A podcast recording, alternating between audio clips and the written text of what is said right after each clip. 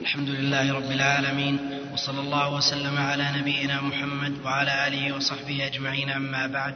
وقد قال شيخ الإسلام رحمه الله تعالى ثم سنة رسول الله صلى الله عليه وسلم تفسر القرآن وتبينه وتدل عليه وتعبر عنه. وما وصف الرسول به ربه من الأحاديث الصحاح التي تلقاها أهل المعرفة بالقبول وجب الإيمان بها كذلك مثل قوله صلى الله عليه وسلم ينزل ربنا إلى سماء الدنيا كل ليلة حين يبقى ثلث الليل الآخر فيقول من يدعوني فأستجيب له من يسألني فأعطيه من يستغفرني فأغفر له متفق عليه. وقوله صلى الله عليه وسلم لله أشد فرحا بتوبة عبده من أحدكم براحلته.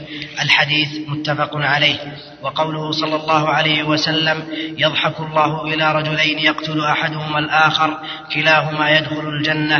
متفق عليه. وقوله صلى الله عليه وسلم عجب ربنا من من قنوط من قنوط عباده وقرب غيره ينظر إليكم أزلين قنيطين فيظل يضحك يعلم أن فرجكم قريب. حديث حسن. الحمد لله رب العالمين وصلى الله وسلم وبارك على عبده ورسوله نبينا محمد وعلى آله وصحبه أجمعين أما بعد. فلما انتهى المؤلف رحمه الله تعالى من بيان ما أثبته الله جل وعلا لنفسه من الصفات في كتابه المنزل على نبيه عليه الصلاة والسلام ثنى بما ثبت عنه عليه الصلاة والسلام من صفات لله جل وعلا. قال رحمه الله تعالى فصل الفصل في عرف أهل العلم يجعل فيما يفصل بين أمرين. يفصل بين أمرين بينهما شيء من التغاير من وجه وتوافق من وجه. تغاير من وجه وتوافق من وجه. فالتغاير عندنا باعتبار أن ما تقدم من الكتاب واللاحق من السنة والتوافق أن دلالة كل منهما واحدة ومدلوله كل واحد منهما واحد وهو الصفات لله جل وعلا المثبتة في الكتاب بالنسبة لما تقدم وفي السنة بالنسبة لما ذكره بعد هذا الفصل والترتيب عند أهل العلم أن الفصل يأتي في المرتبة الثالثة في ترتيب أهل العلم للمسائل العلمية فيبدأون بالكتاب هذا هذه الترجمة الكبرى ثم بالباب ثم بالفصل. وشيخ الإسلام الكتاب المعنون بالواسطية ولا كتب داخل هذا الكتاب بينما كثير من كتب أهل العلم فيها كتب داخل الكتاب الأصلي. ففي كتاب صحيح البخاري سبعة وتسعون كتابا وفي ضمن كل كتاب أبواب. بعضها يزيد عن المئة وبعضها ينقص عن العشرة وهكذا. المقصود أن الترتيب عند أهل العلم العرف العلمي الجاري عندهم أن ترتيب المسائل العلمية يبدأ فيها بالكتاب ثم الباب ثم الفصل. ثم بعد ذلك تلحق مسائل وتتمات وتذييل وما أشبه ذلك لهذه الفصول. وترتيبهم يتفاوت من كتاب إلى آخر. كل مؤلف له اصطلاحه وإذا عرف الاصطلاح بين فلا مشاحة في الاصطلاح لأن كلها أمور اصطلاحية.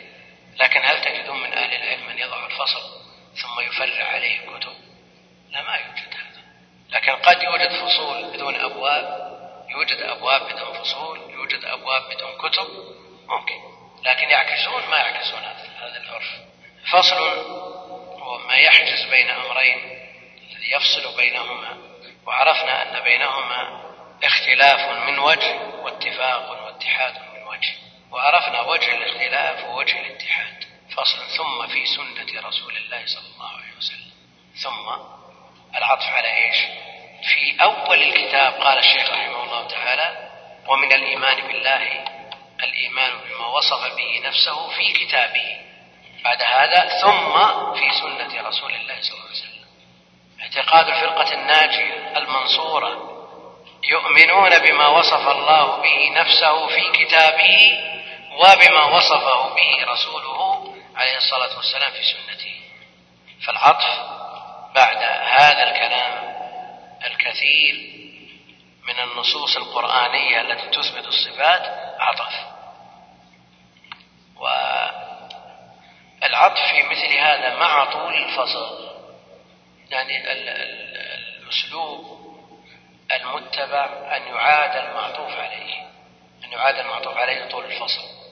لكن هنا ظاهر يعني في متن ألف للحفظ بحيث يستظهره طالب العلم فلا يعزب عن باله المعطوف عليه. وإلا لو كان كلاما إنشائيا كخطبة مثلا أو مقامة أو أي مقطوعة أدبية مثلا يطول فيها الفصل يعاد المعطوف عليه لأنه بصدد أن ينسى إذا طال الفصل. وهنا متن ألف للحفظ فلا يعزب عن بال طالب العلم المعطوف عليه. آه، ثم في سنة رسول الله صلى الله عليه وسلم. ثم يؤمنون بما جاء في سنة رسول الله صلى الله عليه وسلم بما وصف الله به نفسه على لسان نبيه عليه الصلاة والسلام. العطف هنا لا شك أنه يقتضي الترتيب والترتيب عند أهل العلم بالنسبة للمصادر مصادر التلقي عند أهل السنة الكتاب بالدرجة الأولى ثم السنة بعده. باعتبار شرف الكلام. شرف الكلام. لا شك أن منزلة السنة بالنسبة لشرف الكلام منزلتها متراخية عن منزلة الكتاب. بمعنى أن الكتاب لفظه متعبد به تلاوته عبادة. لكن شخص يقرأ في السنة لا للعمل ولا للعلم إنما يقرأ كما يقرأ آه، في أي كتاب عادي. لا ينوي بذلك العلم ولا العمل يؤجر ولا ما يؤجر؟ لا يؤجر لأنها غير متعبد بلفظه بتلاوته بخلاف القرآن. فمن حيث الشرف شرف الكلام ومن حيث آه، شرف النسبة إلى المتكلم مرتبة السنة متراخية عن مرتبة القرآن. وإلا فالأصل أن الكل من عند الله الكل من عند الله. وما ثبت بالسنة حكمه كما ثبت بالقرآن فالسنة مصدر مستقل من مصادر التشريع مصدر من مصادر التلقي عند أهل السنة يثبتون ما تفيده السنة كما يثبتون ما يفيده القرآن على حد سواء. نعم في كلامهم ما يدل على أن القرآن مرتبته أعلى. ولذا يقولون آحاد السنة أو السنة عموما يطلقون. يقول السنة لا تنسخ القرآن. لا تنسخ القرآن. كيف لا تنسخ القرآن وهي وحي موحى من عند الله جل وعلا؟ يقولون الله جل وعلا يقول ما ننسخ من آية أو ننسها نأتي بخير منها أو مثلها. إذا لابد أن نأتي بخير منها ولن يكون الحديث خير من القرآن. ولن يكون مثله. وإنما نأتي بخير منها من كلامنا أو مثلها. فهذا يستدلون به على أن السنة لا تنسخ القرآن. وجمع من أهل التحقيق يقولون الكل من عند الله. والرسول عليه الصلاة والسلام لا ينطق عن الهوى إن هو إلا وحي يوحى فالسنة بما في ذلك آحادها تنسخ القرآن. لكن يعوز الذكر المثال السالم عن المعارض. يعوز في مثل هذا المثال السالم عن المعارض. يمثلون بحديث عبادة بن الصامت خذوا عني خذوا عني قد جعل الله لهن سبيلا. البكر بالبكر جلد مئة ونفي سنة والثيب بالثيب جلد مئة والرجم. قد جعل الله لهن سبيلا إشارة إلى قول الله جل وعلا في سورة النساء حتى يتوفاهن الموت أو يجعل الله لهن سبيلا. قالوا الحديث نسخ الآية نسخ الآية والحديث أحاد. فيذكرونه مثال في مثل هذا الموضع. والمعارض يقول يقول هذا ليس بنسخ إنما هو بيان. بيان يعني حكم مؤقت ثم جاء بيانه بهذا الحديث والبيان يصلح. بالآحاد من قوله أو فعله عليه الصلاة والسلام. يصلح به البيان. على كل حال الكل شرع والكل من عند الله. فلا يقول قائل تبعا لما قرره أهل العلم في هذه المسألة أن ما ثبت بالسنة فيه خيار لأحد أبدا. والله جل وعلا أنزل على عبده الكتاب والحكمة. على محمد عليه الصلاة والسلام الكتاب والحكمة. يعلمهم الكتاب والحكمة. واذكرن ما يتلى إيش؟ في بيوتكن من آيات الله والحكمة. والحكمة هي السنة. والنبي عليه الصلاة والسلام يقول ألا إني ألا وإني أوتيت القرآن ومثله معه. ليس المجال مجال نقاش في حجية السنة. أبدا. أو هي محل تردد عند أحد ممن يعتد بقوله من أهل العلم. أبدا. نعم بعض المبتدعة بعض المخذولين شككوا في السنة وأوجدوا شبهات ولم يعملوا بالسنة. وصار ذلك مدخل لهم في نفي كثير ما أثبته الشارع. فالخوارج يقولون بيننا وبينكم كتاب الله ولا يرون غير كتاب الله. المعتزلة كثير من طوائف المبتدعة لا يعملون بالآحاد لا سيما في هذا الباب باب العقائد. والقصد من كلامهم هذا إبطال ما أثبته الله لنفسه وأثبته له على رسوله عليه الصلاة والسلام. فليس الحديث معهم. ليس الحديث معهم وإنما الحديث مع من يتدين بحجية السنة وهو قول عامة أهل العلم الذين يعتد بقولهم. ثم في سنة رسول الله صلى الله عليه وسلم والسنة في اللغة الطريقة. السنة في اللغة الطريقة. وفي الاصطلاح اصطلاح أهل العلم ما يضاف إلى النبي صلى الله عليه وسلم من قول أو فعل أو تقرير أو وصف. هذه السنة. ما أضيف إلى النبي عليه الصلاة والسلام من قول أو فعل أو وصف. يقول رحمه الله تعالى فالسنة. الفاء هذه. نعم. بين إيش؟ إذا قيل الكلام ينقسم إلى ثلاثة أقسام اسم وفعل وحرف جاء لمعنى فالاسم. ها؟ تفريعية يعني يتفرع مما تقدم أو ينبني على ما تقدم. وبعضهم يسميها الفصيحة وهي التي تأتي في جواب شرط مقدر. إذا كان الأمر كما قلت فالسنة تفسر القرآن. يعني أن تشرحه وتوضح القرآن.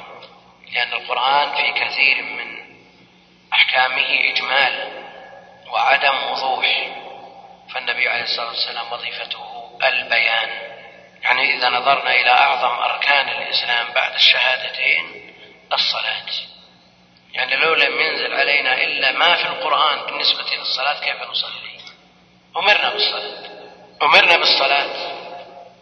وبينت المواقيت على وجه لا يسلم من إجمال أيضا.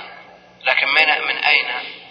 أعداد الصلوات وركعات الصلوات وكيفيات الصلوات وأركانها وشروطها إنما جاء بيان ذلك بالسنة على لسان النبي عليه الصلاة والسلام. السنة تفسر القرآن. الرسول عليه الصلاة والسلام فسر الزيادة بالنظر إلى وجه الله عز وجل وفسر القوة وأعدوا لهم ما استطعتم من قوة فسرها بالرمي ألا إن القوة الرمي. وكثير من الألفاظ التي تحتاج إلى بيان جاء بيانها وتفسيرها بالسنة. الأحكام المجملة مثل ما ذكرنا في الصلاة كثير من العبادات جاء إجمالها في القرآن والبيان بالسنة بفعله عليه الصلاة والسلام وبقوله بالسنة القولية والفعلية. وتبينه وتدل عليه. تدل عليه. إيش معنى تدل عليه؟ يعني أنها ترشد إليه أو تبين دلالته وتوضحها فيعود إلى ما تقدم ومثله وتعبر عنه.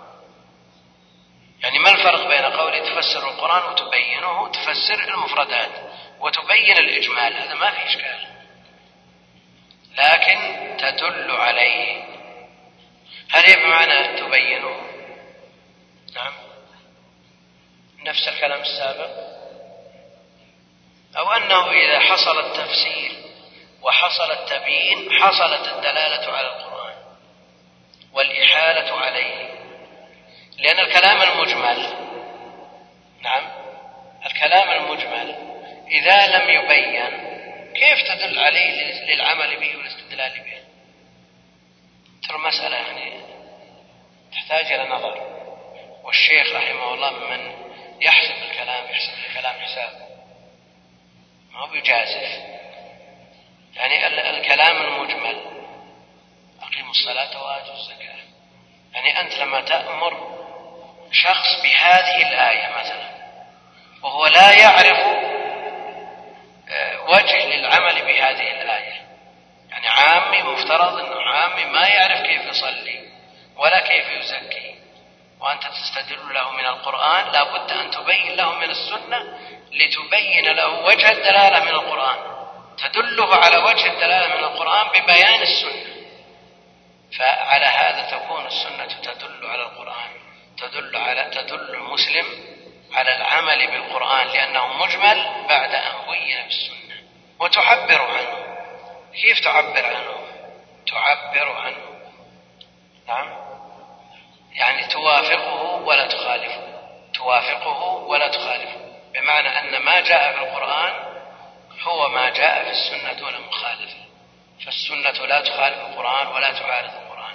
يقول الناظم رحمه الله تعالى ناظم الواسطية عبد الله بن عدوان وشرنا إليه مرارا. يقول وسنة خير المرسلين محمد وسنة خير المرسلين محمد تفسر آيات الكتاب الممجد. تفسر آيات الكتاب الممجد. تبينه للطالب سبل الهدى. تبينه للطالب سبل الهدى تدل عليه بالدليل المؤكد. تبين القرآن. تفسر آيات الكتاب الممجد. وتبينه للطالب سبل الهدى. هنا للطالب إعرابها. ها؟ نعم جار ومجرور متعلق بتبين. وسبل عندك للطالبي لو قال للطالبين مضاف إليه.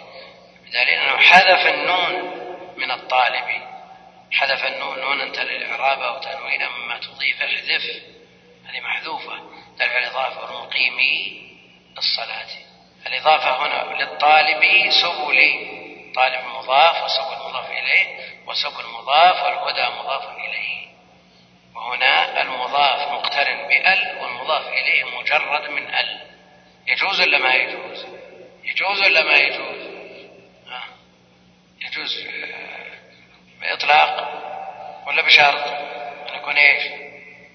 بشرط أن تكون الإضافة لفظية لا محضة معنوية وأن يكون المضاف إليه مقترن بأل. أو يكون المضاف إليه مضاف لمقترن بأل لابد أن تكون الإضافة لفظية لا تكون معنوية. فمثلا عبد الله وعبد الرحمن لا يجوز أن يقترن عبد بأل على أي حال من الأحوال. لا يجوز بحال أن يقترن عبد الله وعبد الرحمن وعبد العزيز وعبد المجيد لأن الإضافة محضة معنوية. إذا كانت الإضافة لفظية لا بأس لكن بشرط أن يكون المضاف إليه مقترن بأل أو مضاف لمقترن بأل وهنا مضاف لمقترن بأل للطالب سبل الهدى. واضح؟ ووصل أل بذا الإضافة اللفظية. وأصل أل بذا المضاف مغتفر إن وصلت بالثاني كالجعد الشعر. أو بالذي له أضيف الثاني كزيد الضارب رأس الجهني. وما وصف الرسول صلى الله عليه وسلم به ربه عز وجل من الأحاديث الصحاح. من الأحاديث الصحاح. إيش معنى الصحاح هنا؟ أولا عرفنا أن المبتدعة لا يقبلون أخبار الآحاد في العقائد لأن دلالتها ظنية والعقائد يقينية. فقول الشيخ رحمه الله تعالى من الأحاديث الصحاح يفهم منه أنه لا يستدل بالأحاديث الحسان على الصفات على إثبات الصفات. يفهم منه هذا ولا لا؟ إنما الصحة أعم من الوصف الاصطلاحي وإنما يراد بها ما يشمل الصحيح والحسن يعني ما هو في دائرة القبول. وبعد ذلك التي تلقاها أهل المعرفة بالقبول.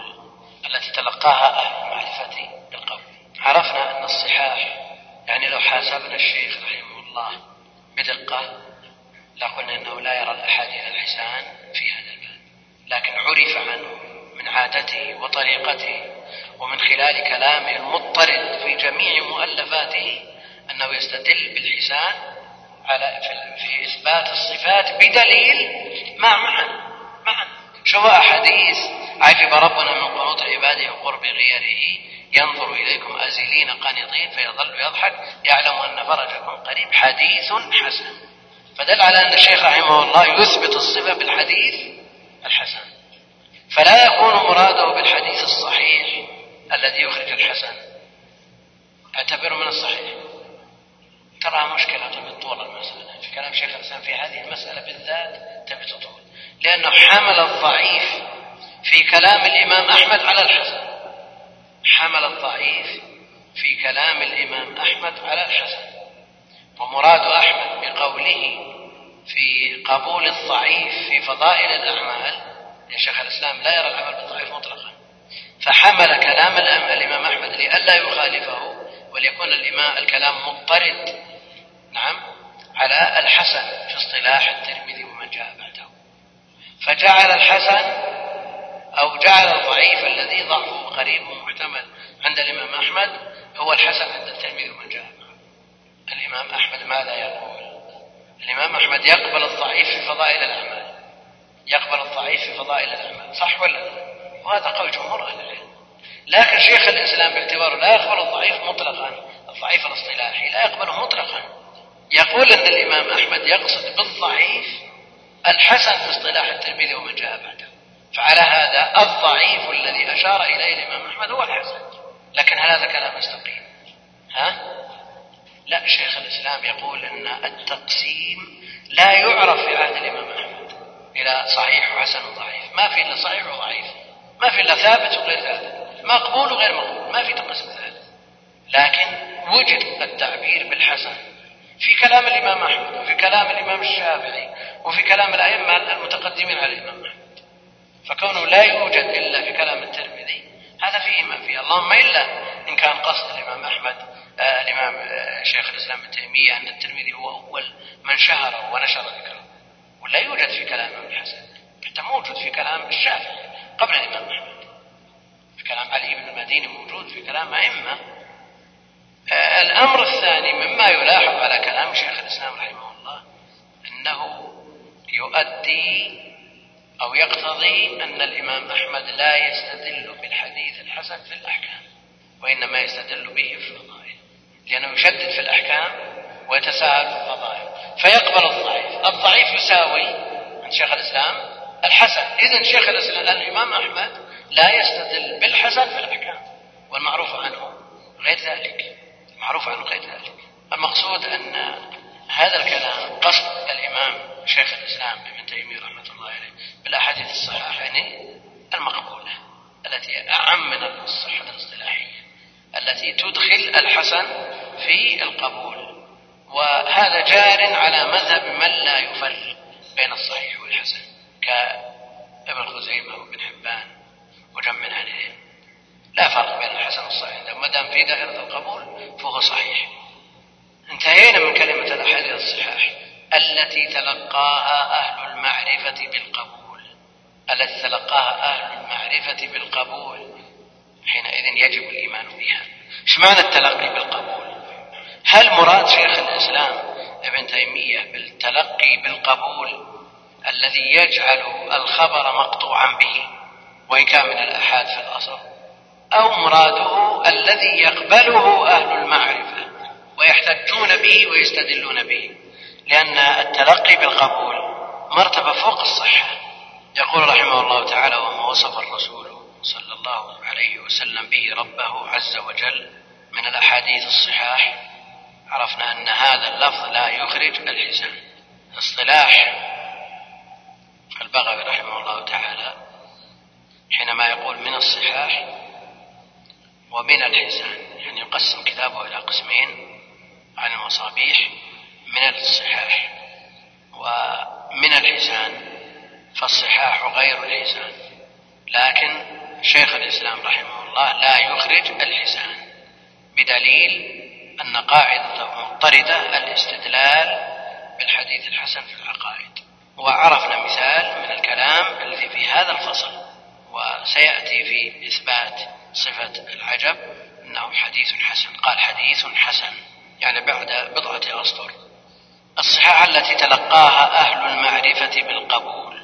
هناك أحاديث تلقاها أهل العلم بالقبول بمعنى أنهم لم يختلفوا فيها لا في ثبوتها ولا في دلالتها فتلقوها بالقبول وعملوا بها وتتابعوا على قبولها والعمل بها.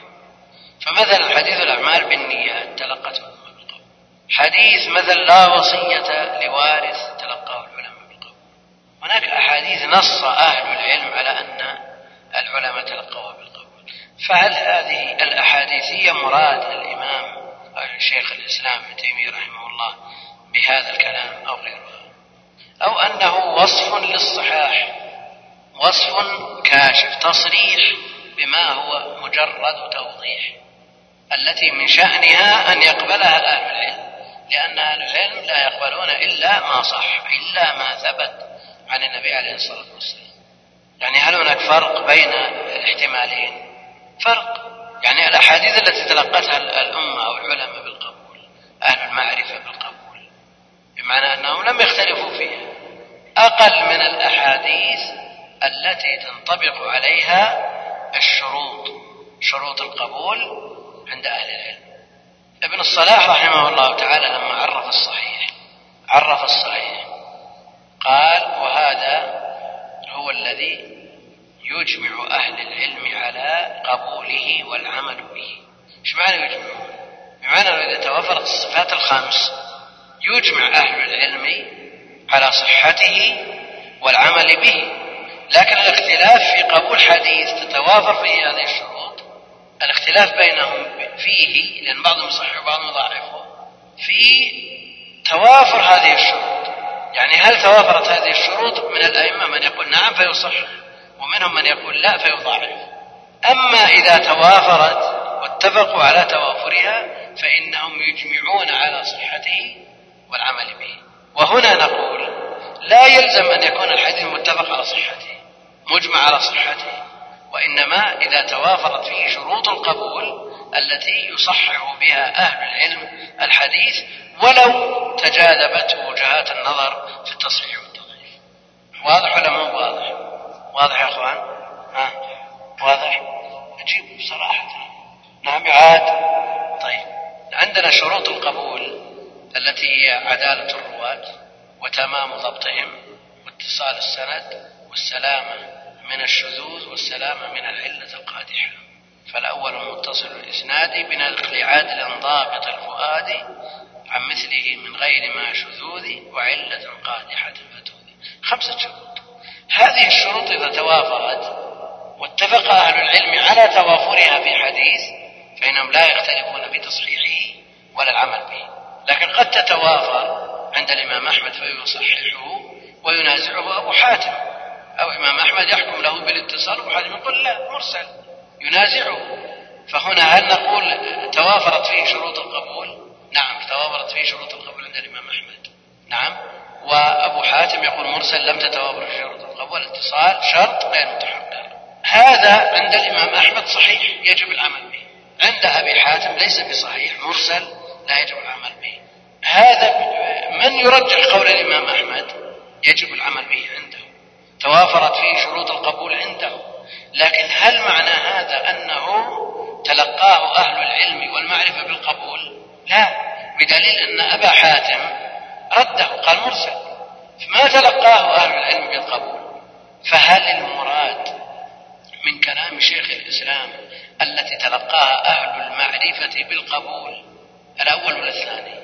يعني أن انطبقت فيه الشروط ومن في نقده انطبقت فيه الشروط الذي في نقده لأن كل عالم ملزم بما يؤديه إليه اجتهاده.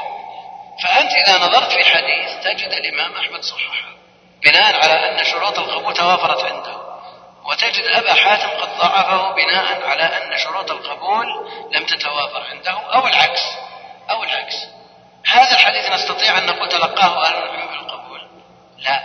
لكن تلقوه بالقبول باعتبار توافر الشروط فيه عند من يثبت عنده. من يثبت عنده يتلقاه بالقبول لأن شروط القبول توافرت فيه. ثم بعد ذلك من يأتي بعدهم ممن له أهلية ممن لديه أهلية النظر. إن ترجح عنده قول الإمام أحمد لأنه لديه أهلية يستطيع أن يوازن بين الأقوال إن ترجح عنده قول الإمام أحمد لزمه العمل به وإثبات ما يتضمنه من حكم شرعي. إن ترجح عنده قول أبي حاتم مثلا لا يلزمه العمل به لأنه مرسل مرسل مرسل ضعيف. فالتلقي بالقبول هنا لا يراد به تلقي الجميع.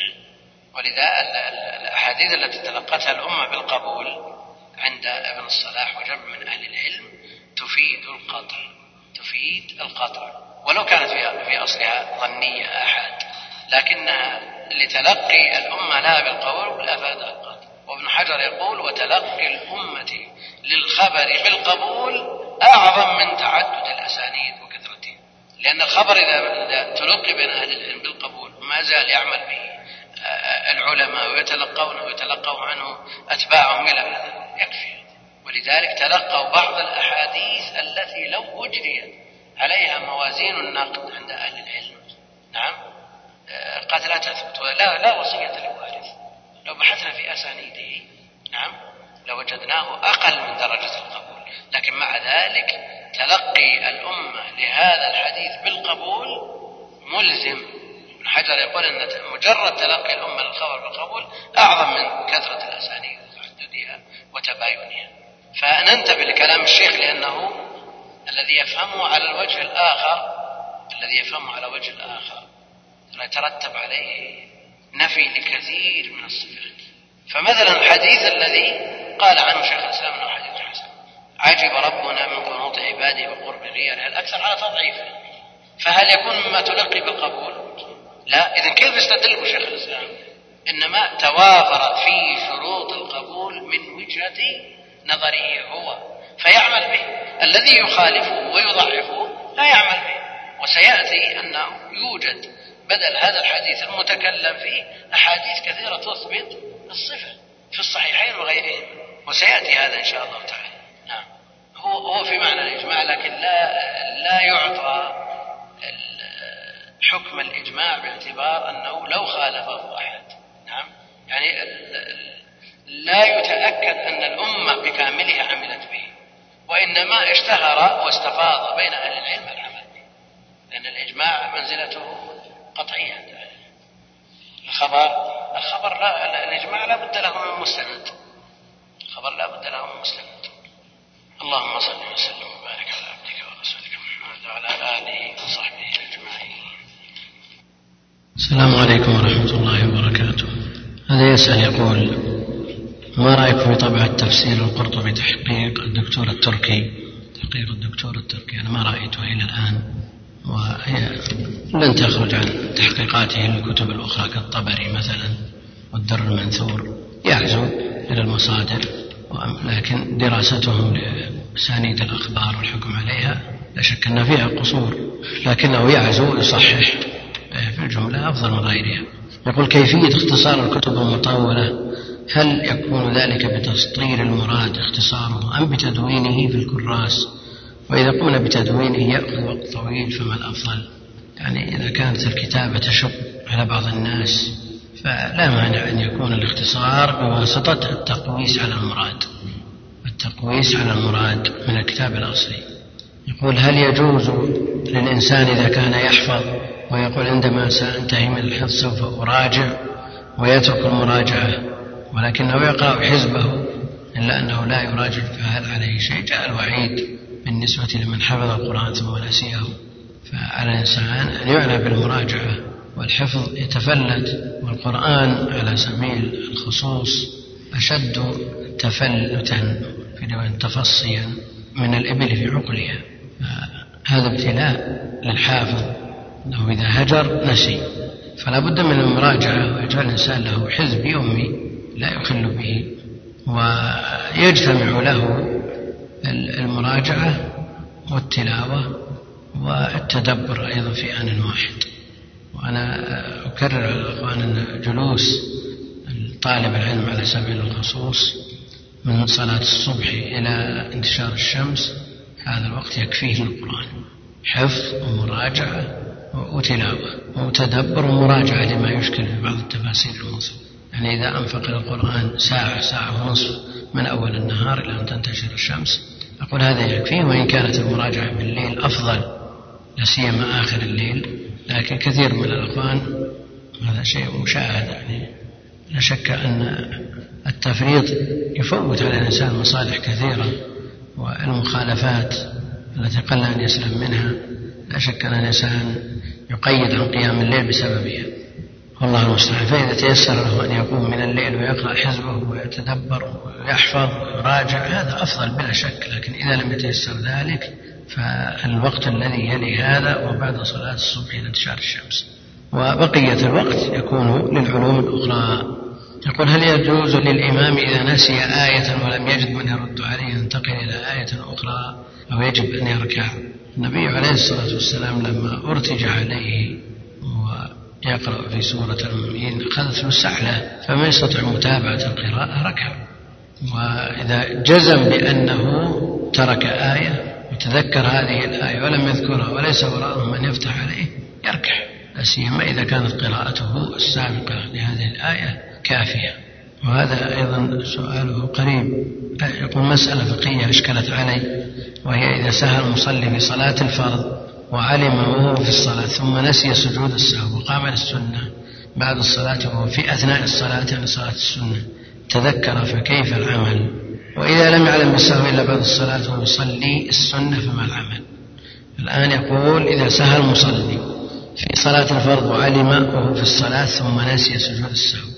وقام للسنة بعد الصلاة وهو في أثناء الصلاة تذكر. ففيما العمل السنة. يعني انتهى من الفريضة. بسهوها الذي لم يسجد له ثم شرع في النافلة. وإذا لم يعلم بالسهو إلا بعد الصلاة وهو يصلي السنة فما العمل؟ سؤال إلى آخره. هذا السؤال السهو منه الواجب ومنه المستحب. أما المستحب يعني لا أثر لتركه. وأما الواجب وهو الناشئ عن ترك ما تبطل الصلاة بعمده. إذا ترك ما تبطل الصلاة بعمده كالواجب يكون السجود حينئذ واجبا. لكن إذا سلم نسيه سلم فارق مكانه و أو انشغل بصلاة أخرى بعد أن كبر لها شرع في قراءتها ومضى على ذلك وقت وطال الفصل فإنه حينئذ يسقط يتركه لا يعود إليه إذا طال الفصل. يقول هل الساحات الخارجية للحرم من المسجد والصلاة فيها خلف إمام الحرم؟ ورؤية الإمام غير ممكنة وعدم تراص الصفوف وكذلك الصلاة في المسعى هذه صحيحة. الساحات التي خارج السور سور الحرم هذه ليست من المسجد هذه ليست من المسجد. فلا يصح الاقتداء فيها مع وجود أماكن داخل المسجد وأيضا لا يصح الاعتكاف فيها. الساحات التي لا يشملها السور وأيضا المسعى على القول المرجح الآن أنه ليس من المسجد ولم يدخل في المسجد بعد. لكن لو زيد في المسجد بحيث دخل المسعى فيه ودخلت هذه الساحات يختلف الحكم لكن الآن ما زال المسعى خارج المسجد. يقول كيف أتدرج في علم الرجال وعلم البلاغة؟ أما بالنسبة لعلم الرجال فالممارسة إنما تكون بالنظر في الأسانيد والحكم عليها من خلال كتب الرجال. فإما أن تقرأ في كتب الرجال وتجعل لك كتاب يكون محور. كالتقريب مثلا. ثم تراجع عليه ما هو أوسع منه. وتقارن بين أحكام الأئمة وحكم الحافظ في التقريب ما تنتهي من التقريب إلا ولديك حصيلة طيبة من الرجال. أو تكثر من النظر في الشروح. شروح كتب السنة وهم يترجمون للرواة. سيما من, من منهم من يكرر هذه التراجم بكل موضع. كالقسطلاني مثلا. ما تنتهي من شرح القسطلاني إلا وأنت عرفت رجال البخاري يقول هل تأتي السنة مستقلة عن القرآن؟ أي تأتي بحكم ليس له أصل في القرآن. أما كلمة أصل فما فرطنا في القرآن من شيء كما الله جل وعلا يقول ما فرطنا في الكتاب من شيء. فالكتاب شامل لكل شيء. هذا من حيث الأصل ومن حيث العموم ويندرج تحت هذا الأصل فروع يعسر أخذها تفصيلا من القرآن فالسنة كفيلة بذلك وهي المبينة وهي المفسرة وهي واضحة وفي في السنة أحكام مستقلة لا توجد في القرآن إلا من حيث العموم من حيث العموم. هل المصحف كتاب الله؟ لم تتضح المسألة لنا. القرآن كلام الله والقرآن كتاب. ذلك الكتاب. كتاب أنزلناه إليك مبارك. المقصود أنه كتاب. وإذا صحت تسميته بالكتاب بالنص فهو مضاف إلى الله جل وعلا فهو كلامه وهو كتابه. فصلنا في درس مضى وقلنا أن الكلام كلام الباري والصوت صوت القارئ والورق والجلد والمداد كلها من عمل المخلوق كلها مخلوقة والله خلقكم وما تعملون. لكن التوسع في مثل هذه الأمور يكرهها سلف هذه الأمة. إنما يقتصرون على أن القرآن كلام الله منزل غير لا داعي للتفاصيل الزائدة. اللهم إلا إذا بحثت المسألة من آه، وجهها وتوسع فيها في درس أو في مجلس علمي لا مانع. أما النظر باستمرار بهذه الطريقة في التفصيل ما لا, داعي له. يعني لو حصل امتحان نسأل الله السلام لو حصل ابتلاء أو امتحان في القرآن كما حصل في عهد الإمام أحمد آه، رحمه الله وأراد الإنسان أن يوري بيده مصحف قال هذا مخلوق ويريد بذلك الجلد والورق وما أشبه ذلك. شك أن التورية فيها مندوحة عن الكذب والقول الباطل. ومن صبر على الهزيمة فهو لا شك أنه أفضل الحمد لله رب العالمين وصلى الله وسلم وبارك على عبده ورسوله نبينا محمد وعلى آله وصحبه أجمعين. الشيخ رحمه الله ذكر في مقدمة الفصل أهمية السنة ومنزلة السنة من القرآن وأنها تثبت بها جميع أبواب الدين تثبت تثبت بها الأحكام والفضائل والعقائد وغير ذلك متواترها وآحادها. تثبت بذلك العقائد والأحكام والفضائل والتفسير والمغازي تثبت بها القراءة وغير ذلك من ما يحتاجه المسلم فهي مصدر كالقرآن من حيث أن الكل من عند الله وأن السنة وحي وما ينطق عن الهوى إن هو إلا وحي يوحى. من هذه الحيثية هي مثل القرآن لكن العلماء يجعلون المنزل والمرتبة دون باعتبار الثبوت. القرآن ثبوته قطعي والسنة ليست مثله في قطعية الثبوت إلا ما تواتر منها. ولذلك يجعلون المصادر يرتبونها القرآن ثم السنة. وإلا في الأصل إذا صح الخبر عن النبي عليه الصلاة والسلام فلزوم العمل به كلزومه بالقرآن.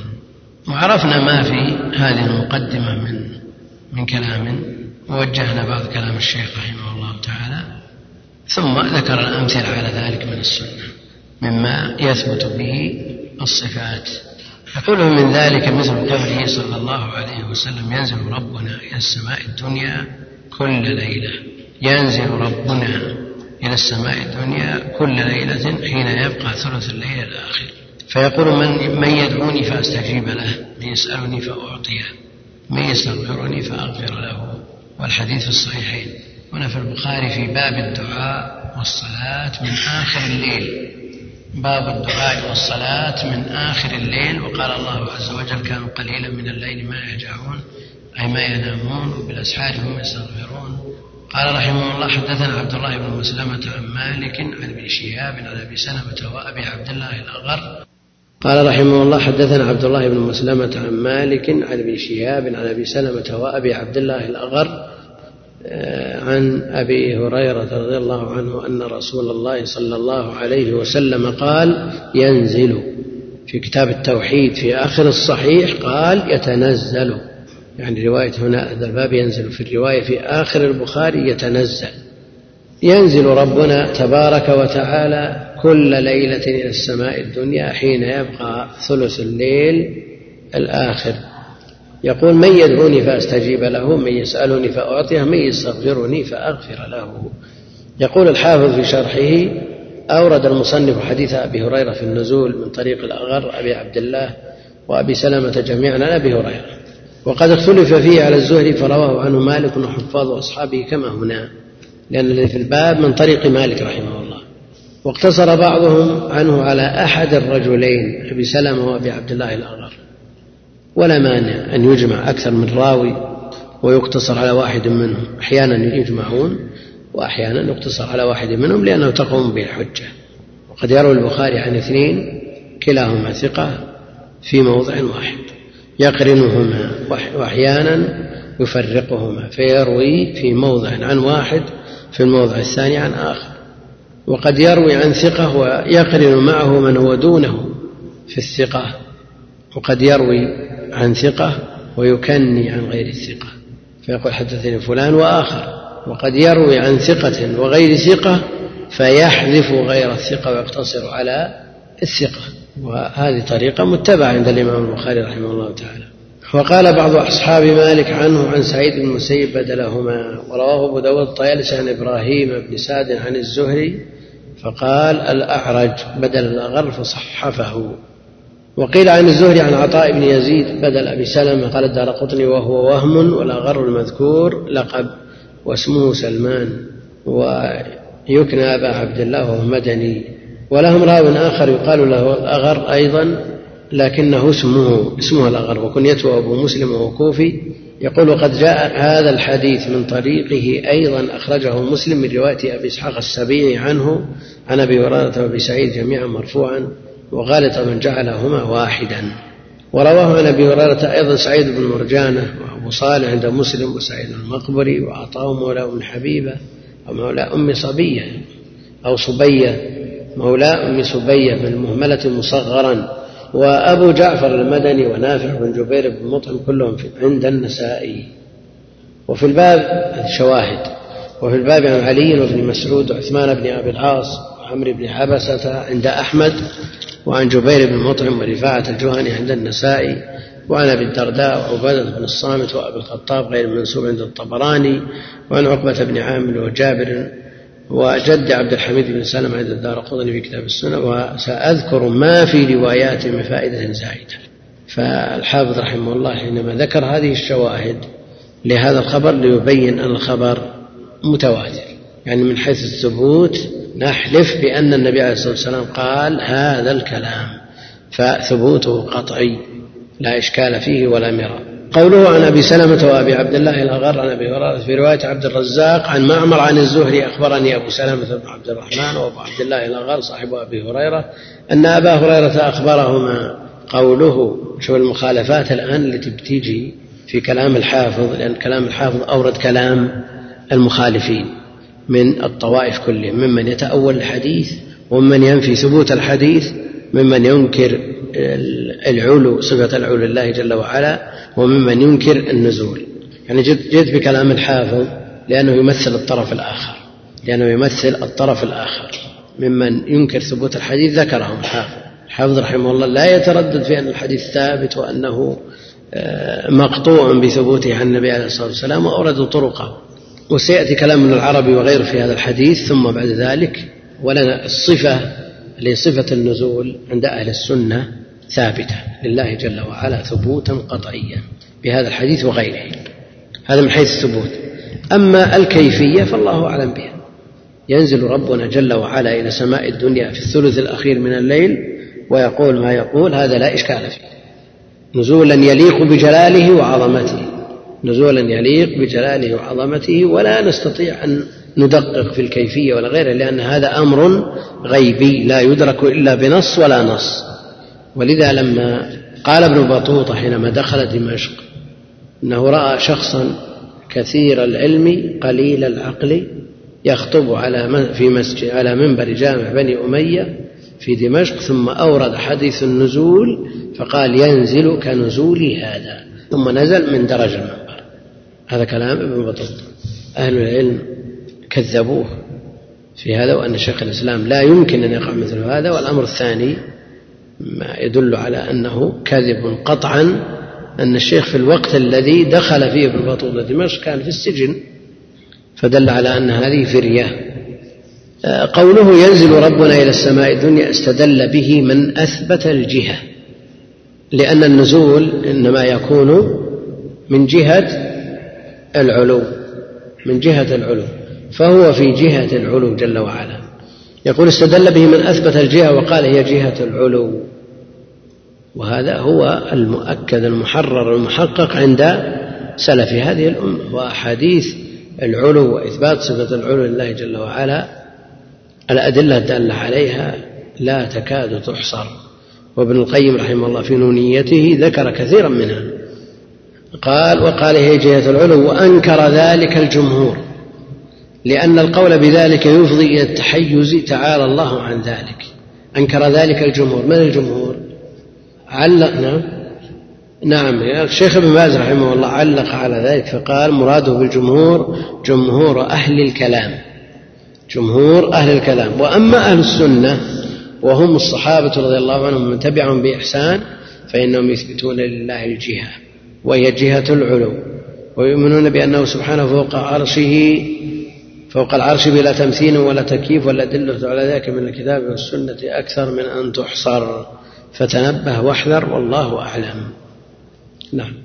لا مانع من إثبات الجهة التي هي جهة العلو.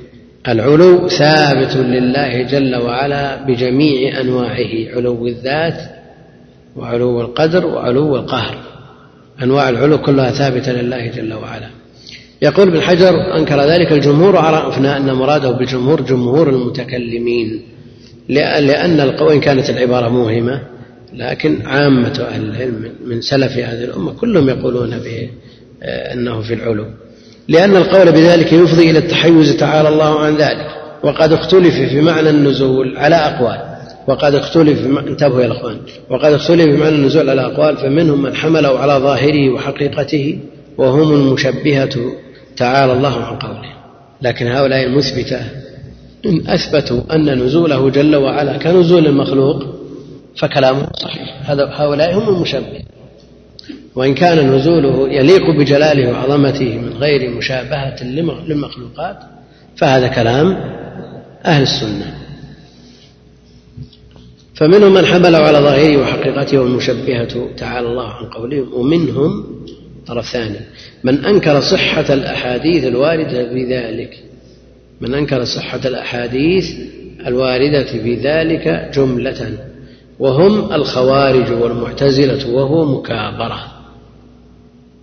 يعني الإنكار مكابرة. ما دام الخبر ثبت وصح عن النبي عليه الصلاة والسلام فإنكاره لا شك أنه معاندة ومكابرة ومحادة لله ورسوله. والعجب أنهم أول ما في القرآن من نحو ذلك وأنكروا ما في الحديث إما جهلا وإما عنادا. يعني الأدلة التي تدل على العلو من الكتاب لا يستطيعون إنكاره لا يستطيعون إنكار لكنهم أولوها. أما ما جاء في السنة فمن السهل جدا أن يقول المبتدع هذا خبر آحاد وخبر الواحد لا تثبت به العقائد وينتهي. والله المستعان. يقول والعجب أنهم أولوا ما في القرآن من نحو ذلك وأنكروا ما في الحديث إما جهلا وإما عنادا. ومنهم من أجراه على ما ورد مؤمنا به على طريق الإجمال منزها الله تعالى عن الكيفية والتشبيه وهم جمهور السلف. ونقله البيهقي وغيره عن الأئمة الأربعة والسفيانين والحمادين والأوزاعي والليث وغيرهم. ومنهم من أوله على وجه يليق مستعمل في كلام العرب ومنهم من أفرط في التأويل حتى كاد أن يخرج إلى نوع من التحريف. ولا شك أن التأويل الذي لم يدل عليه دليل تحريف للمعنى وإن لم يكن تحريفا لللفظ. يقول منهم من أجراه على ما ورد مؤمنا به على طريق الإجمال منزها لله تعالى عن الكبير والتشبيه من جمهور السلف ونقله البيهقي عن من ذكر. الأئمة الأربعة والسفيانين والحمادين والأوزاعي والليث وغيرهم. ومنهم من أوله على وجه يليق مستعمل في كلام العرب ومنهم من أفرط في التأويل حتى كاد يخرج إلى نوع من التحريف ومنهم من فصل بين ما يكون تأويله قريبا مستعملا في كلام العرب وبين ما يكون بعيدا مهجورا فأول في بعض وفوض في بعض. وهو منقول عن مالك وجزم به من المتأخرين ابن دقيق العيد ومنهم من فصل بين ما يكون التأويل قريبا تأويله قريبا مستعملا في كلام العرب وبين ما يكون بعيدا مهجورا بعيدا مهجورا لأن بعض التآويل يعني كلم الله موسى تكليما كلم موسى تكليما فالتكليم مصدر كلم والمصدر ينفي المجاز عند أهل العلم. لكن تأويل التكليم عند بعضهم قالوا كلمه يعني جرحه ما من مكلوم يكلم في سبيل الله يعني يجرح في سبيل الله. فكلمه جرحه. قالوا بأظافير الحكمة. لكن هل مثل هذا سائغ أو قريب؟ أبدا. وبينما يكون بعيدا مهجورا فأول في بعض وفوض في بعض وهو منقول عن مالك وجزم به المتأخرين من دقيق العيد. قال البيهقي رحمه الله وأسلمها الإيمان بلا كيف. الإيمان بلا كيف والسكوت عن المراد إلا أن يرد ذلك عن الصادق فيصار إليه. يعني لابد من دليل عن معصوم لأن هذه أمور غيبية لا تدرك بالرأي ولا تستنبط من خلال السياق ولا يدل عليها ما قبلها ولا ما بعدها. هذه أمور توقيفية. من الدليل على ذلك اتفاقهم على أن التأويل المعين غير واجب. واجب حينئذ التفويض أسلم. إيش معنى التفويض؟ التفويض أن تثبت الكلمة ينزل ربنا وتقرأها وتتعامل معها كتعاملك مع اللفظ الأعجمي. تقر باللفظ أنه جاء عن النبي عليه الصلاة والسلام فيما يتعلق بالله جل وعلا ولا تفهم أكثر من ذلك. هذا تفويض. يعني تقبل الخبر لكن لا تعرف معناه فضلا عن كيفيته. فالفرق بين التفويض وبين آه، التسليم الذي هو مذهب أهل السنة أن مذهب أهل السنة يقرون بمعرفة المعنى. المعنى له دلالة لغوية وله دلالة شرعية له حقيقة لغوية وله حقيقة شرعية كما أن له حقيقة عرفية. فنفهم المعنى لكن الكيفية التي حجبت عنا هذا الفرق بيننا وبين المفوضة. نعترف بأن له معنى وندرك المعنى أيضا استوى على صعد استقر لكن المفوضة يقول استوى. بس لا زيادة ولا نقصان كأنك تنطق بكلام أعجمي ما تفهم معنى فهذا الفرق بين مذهب أهل السنة وبين المفوضة. وإذا قال من الدليل على ذلك اتفاقهم على أن التأويل المعين غير واجب فحينئذ التفويض أسلم. لا مذهب أهل السنة والجماعة مذهب سلف هذه الأمة وخيارها أن أسلم وأعلم وأحكم. يقول وسيأتي بسط مزيد بسط في ذلك في كتاب التوحيد إن شاء الله تعالى. وقال ابن العربي حكي عن المبتدعة رد هذه الأحاديث وعن السلف إمرارها وعن قوم تأويلها وبه أقول. فابن العربي ابن العربي هذا مؤول ابن العربي المالكي. أبو بكر صاحب صاحب أحكام القرآن. صاحب العارضة عارضة محشوة بالتآويل. قال ابن عربي حكي, حكي عن المبتدعة رد هذه الأحاديث وعن السلف إمرارها وعن قوم تأويلها. هذه الأقوال. رد الأحاديث إثبات الأحاديث مع إمرارها كما مع إمرارها كما جاءت وعن قوم تأويلها وبه أقول. علق الشيخ رحمه الله بن باز على هذا الكلام قال هذا خطأ ظاهر مصادم لصريح النصوص الواردة بإثبات النزول وهكذا ما قاله البيضاوي بعده باطل. والصواب ما قاله السلف آه، كسائر والصواب ما قاله السلف الصالح من الإيمان بالنزول وإمرار النصوص كما وردت من إثبات النزول لله سبحانه وتعالى على الذي يليق به من غير تكييف ولا تمثيل كسائر الصفات. وهذا هو الطريق الأسلم والأقوم والأعلم والأحكم فتمسك به وعض عليه بالنواجذ وأحذر ما خالفه وتوز بالسلامة والله أعلم. الذي يجعل الشيخ يؤكد على أسلم وأعلم وأقوم وأحكم أنهم قالوا مذهب السلف أسلم ومذهب الخلف أعلم وأحكم. كيف تكون الحكمة مع عدم السلامة؟ يعني إذا كان مذهب السلف هو الأسلم فمذهب الخلف في سلام ولا ما في؟ في سلامة في الجملة لكن في خطر. لأنه ليس بأسلم مذهب السلف أسلم منه فدل على أن في شيء مما يخالف السلامة. فكيف يكون آه، معتمد القول الذي هو غير الأسلم؟ يعني عندنا طريق أقوى وطريق آخر. الذي يسلك الطريق الأقوى أليس هو الأعلم؟ أليس هو الأحكم؟ نعم. والذي يسلك الطريق الآخر غير الأقوام؟ كيف يوصل بالعلم كيف يوصل بالحكمة؟ وقل مثل هذا في من يعتقد آه، مذهب أهل السنة والجماعة وهو الأسلم بإقرار المخالف. المخالف يقول طريقة السلف أسلم. فما دام أسلم فالذي يخالف هذا الأسلم هل يمكن أن يوصف بالحكمة أو بالعلم؟ لا. إذا هذا تناقض. والمقرر أن طريق السلف أسلم وفي الوقت نفسه هم أعلم وأحكم. وهذا اللي يجعل أهل العلم يؤكدون مثل هذا. فأما قوله ينزل فهو راجع إلى أفعاله لا إلى ذاته. هذا كلام آه، ابن حجر. فهو راجع إلى أفعاله لا إلى ذاته. قد يقول ينزل أمره نعم ينزل حكمه ينزل فضله إلى غير ذلك مما يضاف إلى الله جل وعلا من الأفعال. لا إلى الذات لا, لا أنه بذاته سبحانه وتعالى ينزل. بل ذلك عبارة عن ملكه الذي ينزل بأمره ونهيه. هذا كلامه هذا اختياره. لكن هذا كلام صحيح؟ لا ليس بصحيح. لأن هذه الأفعال نزولها لا يختص بالثلث الآخر من الليل. معناه أنه لا ينزل الله جل وعلا أمر إلا في الثلث الأخير. واضح ولا مو واضح؟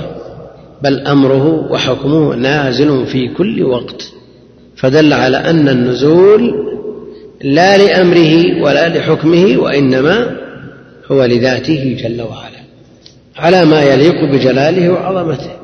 والنزول كما يكون في الأجسام يكون في المعاني يعني كما ينزل جبريل ينزل الأمر ينزل الوحي وهو معنى من المعاني لا حقيقة لا جسم له. في في الآخرة المعاني تجسد تجسد تكون أعيان وتوزن الحسنات توزن. كيف توزن الحسنات؟ القدرة الإلهية صالحة لمثل هذا.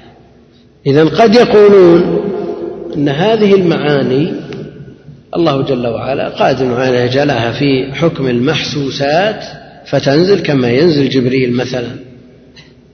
نقول لكن نزول هذه الأمور لا يختص بهذا الوقت. ولو صارت في حكم المحسوسات. والنزول كما يكون بالأجسام يكون في المعاني فإن حملته في الحديث على الحس فتلك صفة الملك المبعوث بذلك. وإن حملته على المعنوي بمعنى أنه لم يفعل ثم فعل فيسمى ذلك نزولا عن مرتبة إلى مرتبة. فهي عربية صحيحة انتهى. والحاصل أنه تأوله بوجهين. إما بأن يكون المعنى بأن المعنى ينزل أمره أو الملك بأمره وإما بأنه استعارة بمعنى التلطف بالداعين والإجابة لهم ونحو ذلك. وقد حكى أبو بكر بن فورك أن بعض المشايخ وأبو بكر بن فورك هذا من كبار الأشاعرة. وقد حكى أبو بكر بن فورك عن بعض المشايخ ضبطه بضم أوله على حذف المفعول أي ينزل ملكا. ويقويه ما رواه النسائي من طريق الأغر عن أبي هريرة وأبي سعيد بلفظ أن الله يمهل حتى يمضي شطر الليل ثم يأمر مناديا يقول هل من داع فيستجاب له؟ وفي حديث عثمان بن أبي العاص ينادي مناد هل من داع يستجاب له؟ الحديث قال القرطبي وبهذا يرتفع الإشكال ولا يعكر عليه ما رواه ما في رواية رفاعة الجهني ينزل الله إلى السماء الدنيا فيقول لا لا يسأل عن عبادي غيري. يقول لأنه ليس في ذلك ما يدفع التأويل المذكور. ينادي مناد هل من داع يستجاب له؟ فالذي ينادي على كلامهم هو الله جل وعلا أو غيره؟ نعم. الملك نعم. قال القرطبي هذا يرتفع الإشكال ولا يعكر عليه ما في رواية رفاعة الجواني. ينزل الله إلى السماء الدنيا فيقول لا يسأل عن عبادي ولا يسأل عن عبادي غيري لأنه ليس في ذلك ما يدفع التأويل المذكور. ليش ما فيه إلا فيه ما يدفع. وقال البيضاوي ولما ثبت بالقواطع أنه سبحانه منزه عن الجسمية والتحيز امتنع عليه النزول على معنى الانتقال من موضع إلى آخر أخفض منه فالمراد نور رحمته أن ينتقل من مقتضى هذا صفة الجلال التي تقتضي الغضب والانتقام إلى مقتضى صفة الإكرام التي تقتضي الرأفة والرحمة يعني هم يقسمون الصفات والأسماء التي تشق من الصفات إلى جلال وجمال وكمال. هناك صفات الجلال وصفات الجمال وصفات الكمال. وهنا يقول وقال البيضاوي ولما ثبت بالقواطع أنه سبحانه منزه عن الجسمية والتحيز الجسمية ما ثبت ولا التحيز ما يدل على ثبوتها ولا على نفيها. وعرفنا في دروس مضت أنها إذا كانت من لازم الخبر الصحيح وإثباتها لا يترتب عليه نقص بوجه من الوجوه فلا مانع من التزامها. ولما ثبت بالقواطع أنه سبحانه منزه عن الجسمية والتحيز امتنع عليه النزول على معنى الانتقال من موضع إلى موضع أخفض منه. فالمراد نور رحمته ينزل نور رحمته أي ينتقل من مقتضى صفة الجلال التي تقتضي الغضب والانتقام إلى مقتضى صفة الإكرام التي تقتضي الرحمة والرأفة قوله حين يبقى ثلث الليل الآخر. يبقى ثلث الليل الآخر. آه، برفع الآخر لأنه صفة الثلث وليس صفة لليل إنما هو صفة للثلث. وعرفنا أن الوصف أو التابع عموما المتعقب للمتضايفين فإما أن يعود إلى المضاف أو يعود إلى المضاف إليه. والتعيين للقرائن. التعيين للقرائن يعني ذكرنا من الأمثلة ويبقى وجه ربك ذو الجلال والإكرام وأيضا تابع للثاني تبارك اسم ربك ذو الجلال والإكرام. من كتب في الأسماء الحسنى قسموها إلى هذا لأن منها صفات جلال يعني آه، العزيز الجبار المتكبر إلى صفات جمال يعني صفات آه، رحمة وصفات كمال. المقصود أنهم قسموها إلى هذا الأقسام. نعم؟ ما ما يلزم أنه يظهر من منهم مثل هذا لكن مدلولاتها قد يكون فيها شيء من هذا. لأن ما وجدت صريح في كلام شيخ الإسلام وابن القيم وغيره لكن ما يلزم عليه شيء. يعني لا شك أن الجلال شيء والجمال أيضا والرحمة والرأفة شيء آخر لأنه يناسب المقام. يعني إذا كان المقام مقام رحمة جيء من الأسماء والصفات ما يناسب هذه الرحمة. إذا كان مقام غضب وانتقام. لا شك أن الأسماء المناسبة لها غير الأسماء المناسبة لمقام الرحمة. قوله حين يبقى ثلث الليل الآخر برفع الآخر لأنه صفة الثلث ولم تختلف الرواية عن الزهري في في تعيين الوقت يعني ثلث الليل. واختلفت الروايات عن أبي هريرة وغيره. قال الترمذي ورواية أبي هريرة أصح الروايات بذلك. ويقوي ذلك أن الروايات المخالفة اختلف فيها على رواتها وسلك بعضهم طريق الجمع في ذلك آه، وسلك بعضهم طريق الجمع. وذلك أن الرواية انحصرت في ستة أشياء. انحصرت في ستة أشياء. أولها هذه ثانيها إذا مضى الثلث الأول. وثالثها الثلث الأول أو النصف. رابعها النصف. خامسها النصف أو الثلث الأخير. سادسها الإطلاق. الإطلاق. فأما الروايات المطلقة فهي محمولة على المقيدة. وأما التي بأو فإن كانت أو للشك فالمجزوم به مقدم على المشكوك فيه. وإن كانت التردد بين حالين فيجمع بذلك بين الروايات بأن ذلك يقع بحسب اختلاف الأحوال. لكون أوقات الليل تختلف في الزمان وفي الآفاق باختلاف تقدم دخول الليل عند قوم وتأخره عند قوم إلى آخر كلامه. يعني الروايات جاءت بالثلث وهذا أكثر الثلث الأخير وجاءت بالثلث مطلق من غير تقييد بكونه أول ولا ثاني ولا أخير وجاءت حين يبقى شطر الليل. شيخ الإسلام له رأي في هذه الروايات. وكلامه في غاية الجودة. يقول اللي يبقى الذي يبقى حين يبقى ثلث الليل حسب الليل من غروب الشمس. وإذا قيل شطر الليل يحسب الليل من صلاة العشاء. وحينئذ يكون شطر الليل ونصف وثلث الليل واحد. ظاهر ولا مو بظاهر؟ يعني كلام في غاية الجودة للتوفيق بين هذه الروايات. نعم؟ أي وش المانع أنه إذا اعتبرناه من صلاة العشاء. بعد مضي الشطر الأول من صلاة العشاء. يعني من صلاة العشاء إلى طلوع الفجر قسمناه نصفين. نعم.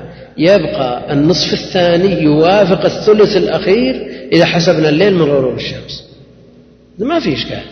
وقال بعضهم يحتمل أن يكون النزول يقع في الثلث الأول والقول يقع في النصف أو في الثلث الثاني.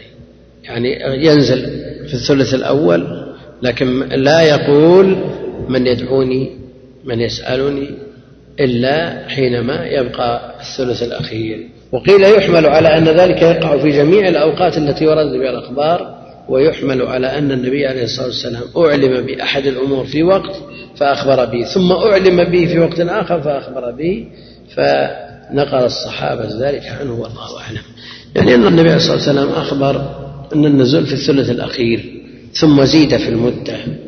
فأخبره الله جل وعلا أنه ينزل حينما يمضي شطر الليل زيادة في المدة التي يكون فيها هذا الفضل من الله جل وعلا. فأخبر به.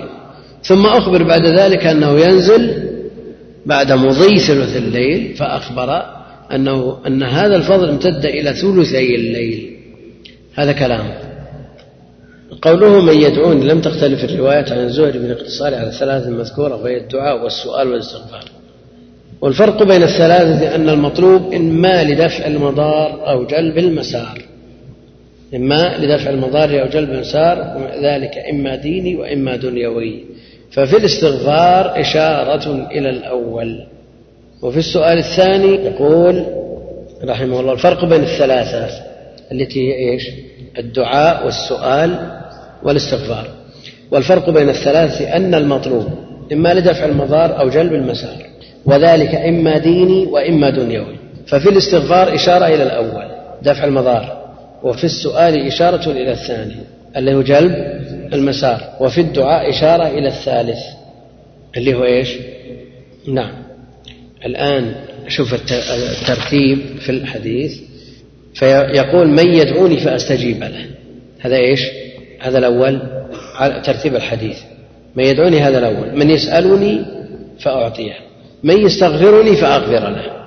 إذا قلنا الترتيب على ما جاء في الحديث يعني مراد الحافظ بن حجر ترتيب على ما جاء في الحديث يكون في الاستغفار إشارة إلى الأول اللي هو دفع المضار. وفي السؤال إشارة إلى الثاني جلب المسار. وفي الدعاء إشارة إلى الثالث كأنه يمشي على ترتيبه هو لا على ترتيب الحديث. وقال الكرماني يحتمل أن يقال الدعاء ما لا طلب فيه ما لا طلب فيه يعني نحو يا الله. هذا دعاء يا الله. لكن ماذا تطلب بهذا الدعاء؟ والسؤال الطلب وأن يقال المقصود واحد وإن اختلف اللفظ انتهى. وزاد سعيد عن أبي هريرة هل من تائب فأتوب عليه؟ وزاد أبو جعفر عنه ما الذي يسترزقني فأرزقه؟ من ذا الذي يستكشف الضر فأكشف عنه؟ وزاد عطاء مولى أم صبية عنه ألا سقيم يستشفي فيشفى؟ ومعانيها داخلة فيما تقدم. وزاد سعيد بن مرجانة عنه من يقرض غير عديم ولا ظلوم.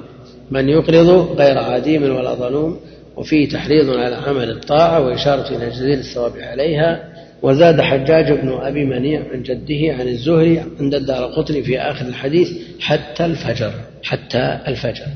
وهذا يدل على أن هذه النفحات الإلهية التي على المسلم أن يتعرض لها تستمر حتى الفجر. نعم. لكن يرد على هذا كله أن أفضل القيام قيام داود قيام داود ينام نصف الليل. ثم يقوم ثلثه الذي يبدأ من النصف. ثم ينام سدسه. وهذه النفحات تستمر إلى طلوع الفجر. وهذه النومة التي في سدس الليل هي وقت الاستغفار. يعني وقت السحر. في تعارض مع قيام داود؟ في تعارض مع قيام داود ولا ما في؟ ونام السدس. اللي هو وقت اللزوم هذا. اللي هو وقت الاستغفار بالأسحار. نعم. وامتداد على من يسألوني من إلى إلى الفجر. إيه؟ الآن الرواية تقول حتى الفجر. خلكم معنا يا أخوان المسألة يعني يحتاجها كل إنسان النفحات الإلهية في هذا الوقت وقت النزول تستمر حتى الفجر. وإذا عملنا وطبقنا قيام داود الذي هو أفضل القيام بالنص الصحيح الصريح نعم. قلنا إذا بقي سدس الليل نم مع أن هذه النفحات موجودة وهو أيضا وقت الاستغفار. هذا وقت الاستغفار يعني ينتهي الإنسان من صلاته ثم يتجه إلى المسألة والاستغفار وما أشبه ذلك. يعني وقت السحر يعني تفضيل الشيء على غيره. هل يقتضي التفضيل المطلق أنه أفضل من كل وجه؟ نعم. تفضيل الشيء على غيره هل يقتضي أن أفضل من غيره من كل وجه؟ لو قال واحد أنا بنام من صلاة العشاء إلى أن يبقى سدس الليل وبقوم أقوم وقت اللزوم. الآن ما زلت أنا في وقت النزول الإلهي وبتعرض لنفحات الله واستغفر بالأسحار بدلا من أن أنام هذا الوقت وأقوم قبله. لكن النبي عليه الصلاة والسلام نص على أن هذا أفضل القيام. نعم. أخذ نصف الثلث. إي لكنه فرط في السدس الأخير. أدركت ماذا أريد؟ الآن الذي أريده مدرك ولا لا؟ في تفويت آه، أمور عظيمة جدا مع أنه أفضل القيام. كيف؟ يعني لو أراد شخص أنا بيقول أنا بأجمع بين الأمرين. مو النوم هذا إنما شرع وفضل على غيره رفقا بي. أنا لا غنى بي عن بركة الله جل وعلا. أنا بقوم مثل ما قال النبي عليه الصلاة والسلام شطر الليل أنام نصف الليل ثم أقوم النصف الثاني الثلث أصلي والسدس بدلا من أنام أستمر في الذكر والدعاء والاستغفار. يعني هل السدس الذي هو محل النوم من أسباب التفضيل لقيام داود؟ نعم. يا أخوان ننتبه لهذه الأمور لأن كل إنسان بحاجتها. أنت الآن ما تقوم الليل لكن فيما بعد إذا تيسر أمرك وزدت في الرغبة في الخير وكذا لابد أن تهتم لهذه الأمور. متى يبدأ الاستغفار؟ متى تبدأ الأسحار؟ ومعروف عند عند أهل عند أهل العلم لا سيما العباد منهم أن شفقتهم على آخر الليل الذي هو بصدد الانقضاء أحرص منهم على على ما قبله. لكن الاستغفار بالأسحار ما بعد جاء وقت السحر يا أخي. وقت السحر سوف يأتي وأنت نائم. على حديث أفضل القيام قيام داود. يبي يجي وأنت نائم في السدس الأخير. ها؟ كون فيه تفويت لفضل من أنفس الأوقات أظهر من الشمس. نعم. لكن ما طبقنا حديث قيام داود الذي هو آه، أفضل القيام. يعني النوم نوم هذا السدس من أجل أن يتقوى به على الصلاة وما بعد الصلاة. لكن لو قال أنا أنا أتقوى بالعبادة ما أتقوى بالنوم. هل نقول أن هذا من التنطع والزيادة على ما شرع؟ وأن النبي عليه الصلاة والسلام قال ما دام أفضل القيام قيام داود وفيه هذا السدس الذي فيه النوم مثل ما يقال في صيامه. لو قال أنا والله أبى أصوم يوم وأفطر يوم لكن إذا صادفت الأيام أيام الفطر يوم اثنين أو خميس بصومها أو بيض. زيادة على صيام داود يلام ولا ما يلام؟ لأن هناك أدلة أخرى تدل على مشروعية صيام هذه الأيام. ونقول هنا أدلة أخرى تدل على مشروعية التعرض في هذا الوقت الذي هو للنوم. فإذا كان النوم نعم لا يفوت عليه مصلحة يعني ترك النوم لا يفوت عليه مصلحة أعظم من اهتمام بصلاة الصبح والتهيؤ لها والجلوس بعدها إلى انتشار الشمس لا شك أنه تعرض لنفعات الله ووقت الاستغفار الذي هو السحر. نعم. أنا ما أظنك ما فهمت وش أنا أبي بالضبط المحك اللي أنا أريده تحوم حوله لكن ما يعني مثل ما قالوا في ناشئة الليل. ناشئة الليل القيام بعد نوم. ولذلك بعض الناس يسهل عليه نسهر الليل كله.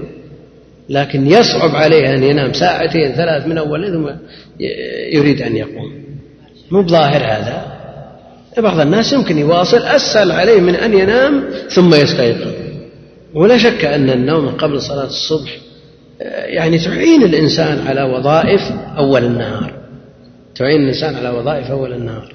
فلا شك أن هذا محل ينبغي أن يكون محل عناية من طالب العلم. فإن طبق قيام داود ثبت له الفضل وأفضل من غيره.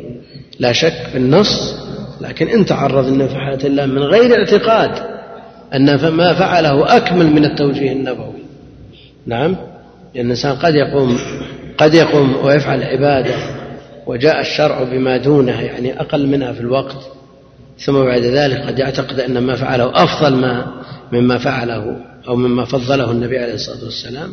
هذا الأمر فيه ساعة إن لم يعتقد ذلك. ولذلك السلف رضوان الله عليهم. تجد منهم من يقوم أول الليل ومنهم من يقول في وسط الليل ومنهم من يقوم في آخر الليل. وكل على خير إن شاء الله تعالى.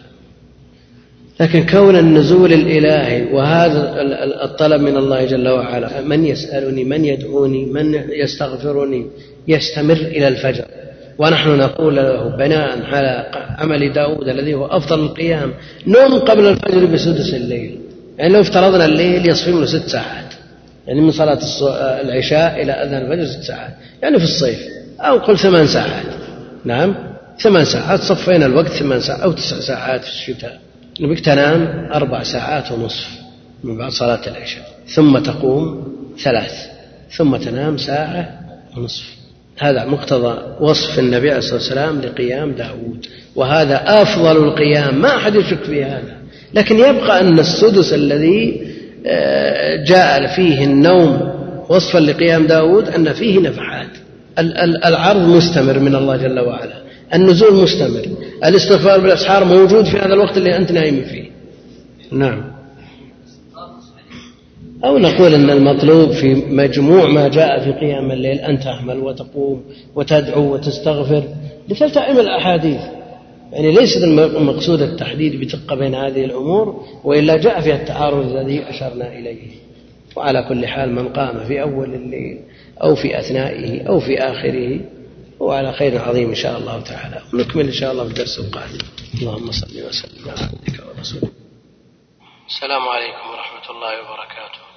هذا يقول رجل اشترى سيارة جديدة وقال له أحد الإخوة ائت بماء قرئ فيه القرآن واسكبه على سيارتك دفعا للعين فما رأيكم مثل هذا الفعل؟ هذا الفعل محدث لم يسبق له شرعية الكتاب والسنة لكن لو عود نفسه عود ولده عود ماله بما كان النبي عليه الصلاة والسلام يعوذ به الحسن والحسين وما ثبت عنه عليه الصلاة والسلام في هذا الباب لا بأس. أما أن يبتدئ دفع العين قبل وقوعها فلا. يعوذ نفسه بالتعويذات الشرعية التي جاءت عن النبي عليه الصلاة والسلام. يعوذ أيضا من لم يكلف من ولده وإذا دعا الله جل وعلا أن يحفظ نفسه وولده وماله. فهذا مشروع. بعضهم يقول إن الماتريدية والأشاعرة من أهل السنة ويستدل بحديث أولا ذكرنا هذا في أول شرح الكتاب أن من أهل العلم ممن ينتسب إلى السنة وينتسب إلى الأثرية على مذهب الإمام أحمد ممن أدخل الأشاعرة والماتريدية في أهل السنة. والرد على ذلك واضح أن من لا ممن يخالف السنة ويتأول السنة على غير ما أولها سلف هذه الأمة كيف يكون من أهل السنة؟ ويستدل بحديث أن البقرة وآل عمران يأتيان يوم القيامة كالغيايتان تحاجان عن صاحبهما ويقول هنا انفصل الكلام. فالماتريدية والأشاعرة من أهل السنة فهذا ليس بصحيح. والله جل وعلا قادر على أن يحول المعاني إلى أجسام. قادر على أن يحول المعاني إلى أجسام. يقول انتشر في الآونة الأخيرة وضع اللافتات المكتوب عليها ما شاء الله وتبارك الله على المحلات ومداخل البيوت وبعضهم يفسرها بأنها تقي من العين والبعض الآخر يقول إنها إنما قصد منها التنبيه. فما رأيكم؟ وهل بين هذه العبارات وبين من يضع آيات أو سور فرق؟ على كل حال ما فيه ذكر الله جل وعلا ينبغي أن يصان على الامتهان والابتذال. وتعليق الآيات وتعليق الأذكار لا شك أنه ابتذال. يقول ما رأيكم في من ينكر تقسيم التوحيد ويقول أن أمر العقيدة توقيفي لا يثبت إلا بالقرآن أو السنة أو الإجماع والتقسيم؟ لم يرد في هذه الثلاثة مع العلم أنه يقر بالمعنى تماما. على كل حال إذا اعترف أن هناك ما يسمى بتوحيد الربوبية وتوحيد الألوهية وتوحيد الأسماء والصفات مسألة الحصر في والقسمة في الثلاثية أو رباعية أو ثنائية ليست يعني ذات بال إنما أهل العلم يذكرون الأرقام من أجل ضبط المعلوم. إذا قيل أقسام التوحيد ثلاثة بحث عنها طالب العلم وإذا استذكرها وفقد منها واحد بحث عنه. وإلا فالمقصود المضمون. إذا اعترف أن هناك توحيد للرب جل وعلا في ربوبيته في خلقه ورزقه تدبيره الأمور فيما يتعلق به جل وعلا هذا إذا اعترف بهذا فهو توحيد الربوبية. وإذا اعترف بأن الله هو الرب المعبود المألوه فهذا توحيد الألوهية ومثله توحيد الأسماء والصفات سواء قال القسمة ثلاثية أو رباعية وأدخل فيها ما يمكن إدخاله لأن بعض أهل العلم آه، قد يدخل توحيد الاتباع مثلا فالمسألة اصطلاحية ولا مشاحة بالإصطلاح. وإنما يذكر الرقم من أجل ضبط المعلوم. كثيرا ما يقول النبي عليه الصلاة والسلام يحصر المعلوم في عدد معين وهذا فائدته آه، الضبط والإتقان للحفظ حيث لو جاء بحديث اجتنبوا السبع الموبقات مثلا سبعة يظلهم الله في ظله ثم عدهم